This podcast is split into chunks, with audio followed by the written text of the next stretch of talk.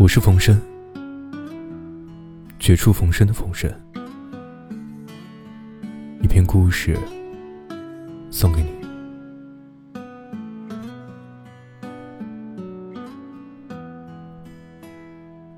我和你不认识，也能算得上是熟人。一段时间内，乘地铁去上下班。总是能遇见你，你肯定也是上班族里的一个，感觉到起得比鸡早，睡得比狗晚，吃的比猫少，干的比驴多，每个月领完薪水，还卡债，交房租，各种开销之后。发现钱基本上白领，而且上司把人当做牲口使唤。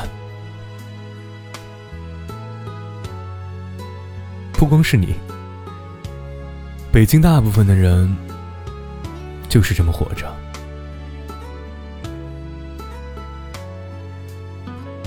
你总是从五号线大屯路东上车。在拥挤的人流里，被裹挟的像个行李一样硬塞上来，然后相片一样贴在周围的人身上，木然的像个傀儡一样，一路带着茫然的眼神，半睡半醒之间，到东单下车，不知道是到了目的地。还是要继续一段欢沉的旅程。如果仅是如此，那么你就和挤地铁里那些芸芸众生一样，引不起太多人的注意，也激发不了别人的兴趣，更不可能给同路的路人留下深刻的印象。引发你另一面的，是一块没有了味道的口香糖。可能你早上贪那几分钟的小睡，所以节省了刷牙的时间。每次候车的时候，你都是嘴里嚼着口香糖，然后车快到的时候，然后随口吐在地上。大家都很忙。没空去计较你的这个举动，可是车站里的清洁大妈却对此不能容忍。人家不过是过来跟你说了一句：“口香糖别乱吐，那边有垃圾箱。”你马上变身怒目金刚：“你哪只眼睛看到我乱吐了？你问问那口香糖是我的不？”大妈生气了，弯腰去打扫。低声说了句：“什么素质？”你就像是被红布刺激到的公牛一样，陷入到了疯狂的状态。你啊什么素质啊？一泼扫地的，就算是我吐的，怎么了？没人吐口香糖，你们没东西可扫，就失业了，知道不？周围的人对你的行为感到不满，有人小声嘀咕了两句。你就冲人家狠狠的吐了一口口水，没有人愿意跟你纠纷而迟到。你骄傲的像一只斗胜的公鸡，上了车。上车之后，还对清洁员竖了个标准的中指。全车的人都躲你躲得远远的，你还不依不饶的唧唧歪歪的。数落着清洁大妈多管闲事。你下了车，有人低声议论：“哎，刚才那人怎么这样啊？”还有人为你开脱，说：“年轻人脾气大，起床气，惹这种人干嘛？等他上了年龄啊，自然就好了。”问题是，等不到你上了年龄，看到你好。就发现你越发恶劣的行为。地铁中那些唱歌要钱的，成了你新的寻欢对象。下班的时候，地铁上，你要卖唱的停下来，然后问人家会不会唱《青藏高原》，说高音唱上去了多给钱，还能帮忙联系演出的机会。人家信以为真，在你的身前唱了一首又一首，连嗓子都唱哑了。你脸色一变，问人家：“你知不知道地铁里不允许卖唱啊？一会儿到站了，你跟我走一趟。”卖唱的愤怒的看了你几眼，走了。你得意的笑。觉得自己像个英雄一样，故意大声的说：“这些人就是不能惯着，要是都像我一样对待他们啊，这些人早就不干这个了。”我一直不能理解，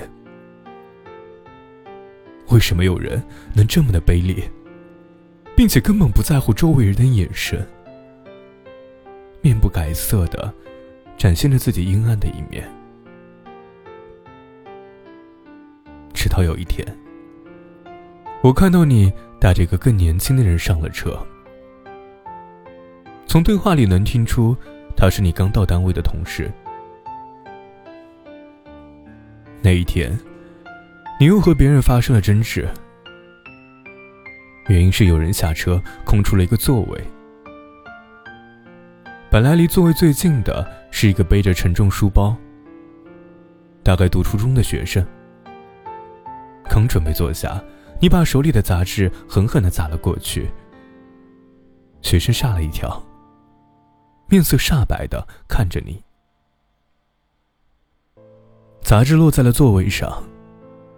你得意洋洋的走过来说：“没看见吗？这个座位已经有人了。”学生没敢说什么，躲得远远的。旁边终于有人气不过要出头。指责你这么大个人了，欺负一个孩子，知不知道羞耻？你来了劲儿，站起来，走到人家面前，用手指着人家说：“地铁是你们家的呀，你管什么闲事儿啊？这空座就是得抢。再说了，学生年纪小，站一会儿怎么了？我上了一天班这么累，我不能抢个座儿啊！”对方被你气得脸色通红，不再说话。知道跟这种人讲不通道理，跟你一起上车的年轻同事也觉得尴尬，轻轻的扯了下你的衣角。你回过头，大哥一样的教育他：“这是北京，人都得这样，你什么都得抢。”你不欺负别人，人家反过来就得欺负你，明白吗？在大屯东路下了车，你和同事就坐在我身后。我听到你同事跟你说：“哎，老跟人吵架不好吧？路又不远，站会儿也没啥。”你骂了一句：“操！你以为我真的是抢那个座位啊？”我问你啊，我们领导烦不烦人啊？你上班累不累啊？今天开会啊，经理可把我骂惨了，咱又不敢还嘴，一还嘴，到时候不给你穿小鞋啊！我告诉你啊，我每次不开心就在地铁上找人吵一架，这方法特好使，吵一架有什么气儿都消了，心情马上就好。我停下来，转过头。厌恶的看了你一眼，大概是你心情好的缘故，竟然没有跟我计较。我路上一直在想，怎么会有这样的人？然后竟然慢慢的后怕了。我发现，在我的身上，或者很多人的身上，竟然和你有着一样的毛病。我们习惯于在找不到宣泄内心的渠道时，把坏情绪都转移到别人身上。不同的是，你转移给了路人，而大多数人会选择给自己最亲近的人。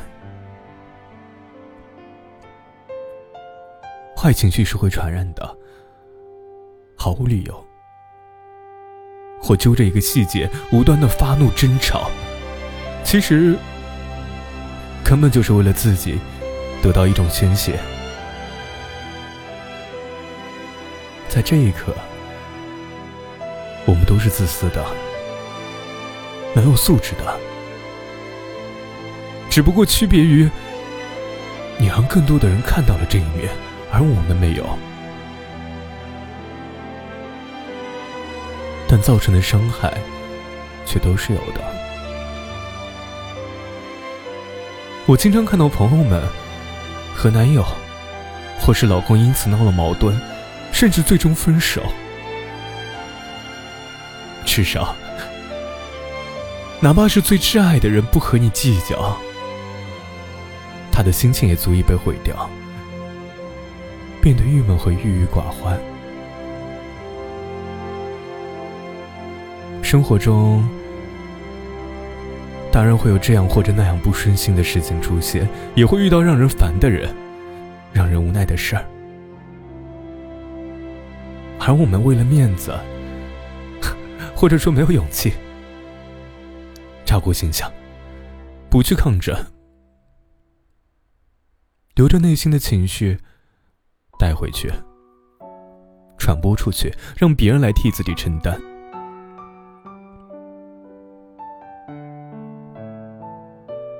从北京到了上海之后，自然再也没有见过你。